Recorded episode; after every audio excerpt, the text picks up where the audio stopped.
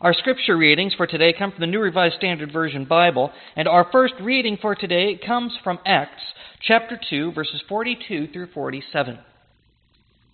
They devoted themselves to the apostles' teaching and fellowship, to the breaking of bread and the prayers. Awe came upon everyone, because many wonders and signs were being done by the apostles. All who believed were together and had all things in common. They would sell their possessions and goods and distribute the proceeds to all as any had need. Day by day, as they spent much time together in the temple, they broke bread at home and ate their food with glad and generous hearts, praising God and having the good will of all the people. And day by day, the Lord added to their number those who are being saved.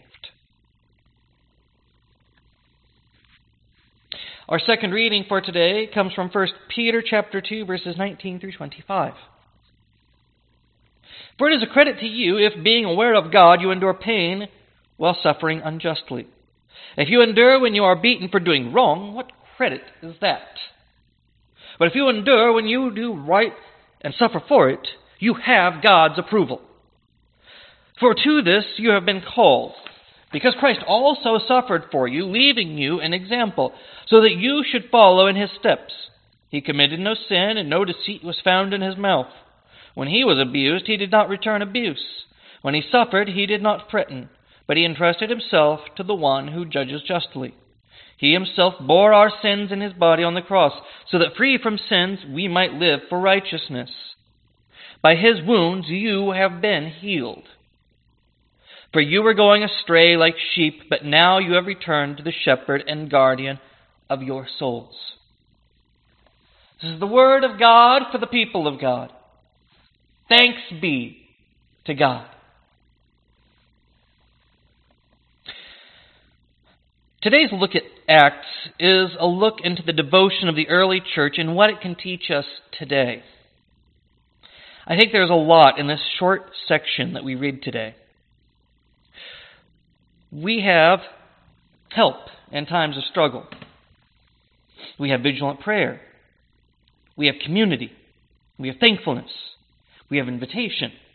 The breaking of bread, selflessness, and charity are there as well. All in all, this is a pretty packed section. I think the thing that I found most interesting is that this is the description we get of the early church.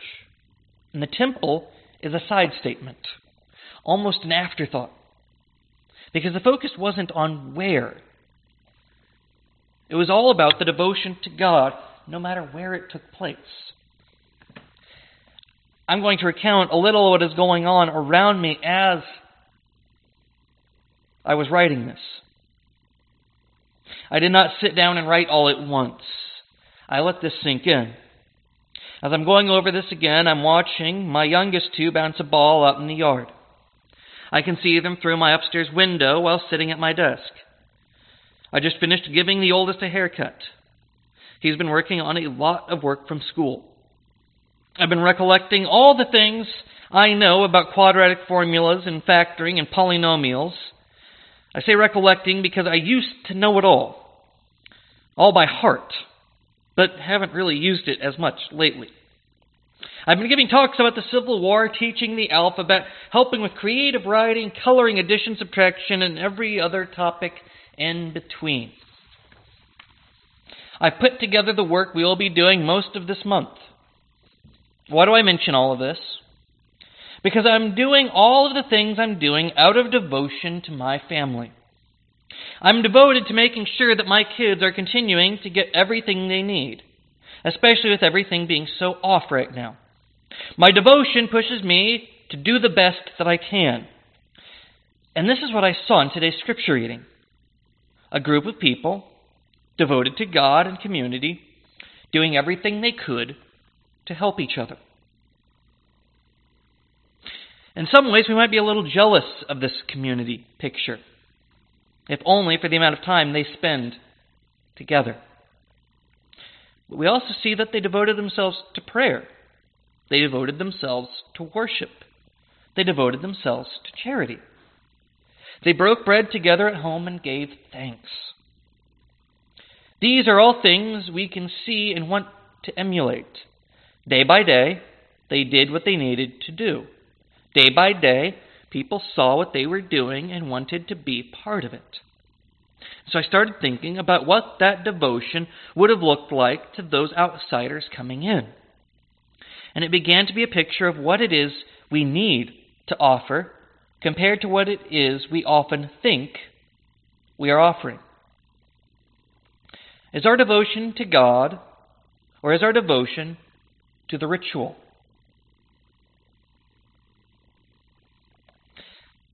There is a risk in getting so caught up in the ritual that the meaning is lost.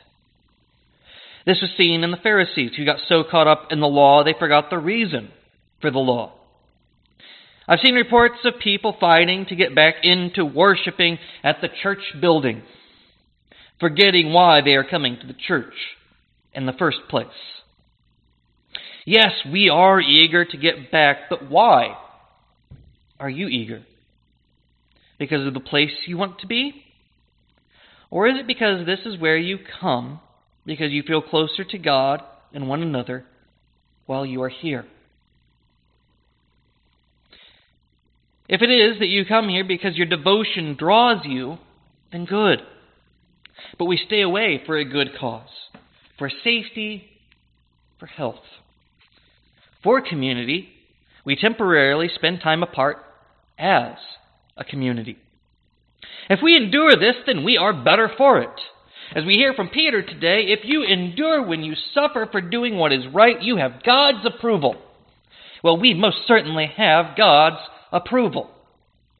Some might scoff at thinking of social distancing as suffering, but not me. We are apart from friends and family. We can't even come together to mourn properly. We may feel isolated and alone. The mental, physical, emotional, and spiritual pains are real. But I can promise you that if we force ourselves to gather together at the church for the sake of being in a building, it will not be the good we want. We entrust ourselves to God and know that God will lead us back together when it is the right time. In the meantime, we can learn from the early church. Turning our attention back to our brothers and sisters in Acts, they devote themselves fully to God. They share all that they have and distribute as each has need. They did not act selfishly, but as a community of faithful, trusting that God would provide for all of them. Is that what people see in the church today? A faithful community that trusts in God's grace and shares in all of God's blessings? I hope so. It is the image I want people to see. The image of people always welcoming a stranger. The image of people eager to help and eager to give. People who devote themselves to the worship of God by doing God's work, by helping one another, by holding each other up in prayer and service. Are we making the calls we can make? Are we checking in on the people we care about? We may be apart, but we can still hold each other in our hearts and make the time to check on each other. Now, some will have more time for this than others. From that, we learn again from the early church. If we remember that they were sharing in things and distributing them as each had a need, we also must remember that we must share our duties in the same spirit of devotion. Some of us will have more time than others. This can happen for a variety of reasons. Work schedules that are heavy for some and light for others. Family responsibilities that are time consuming for one might not be as much of a problem for others. Some may have time to call, others time to write. Some will use the internet, others the phone. Some will send mail, and others will send texts. One person may have time to reach out to 20 people, another only one. This doesn't mean that one is greater than the other. It means that one is helping the other by sharing in our community. Let the one who can speak to 20 be the one who talks to the person who speaks to one. and lets them know how the other 19 are doing. And if we all do what we can while helping those who cannot, we become stronger together. There is another benefit of this. Doing all this isn't just chit chat, but to devote ourselves to being in communion with one another in service to God. Because asking how someone is doing is ministry. And each of us is a minister. The body of Christ can be divided by distance, but it cannot be separated in spirit. We pray for each other. We help each other. We love the way Christ loves us because he died on the cross to show us what loving really is. He was willing to do anything so that we would understand what devotion is. And if I have one hope about all of the distance that we have had to endure, it is that I hope we learn to appreciate each other that much more. That we appreciate the time that we can gather together in person and be that much more devoted to being the church.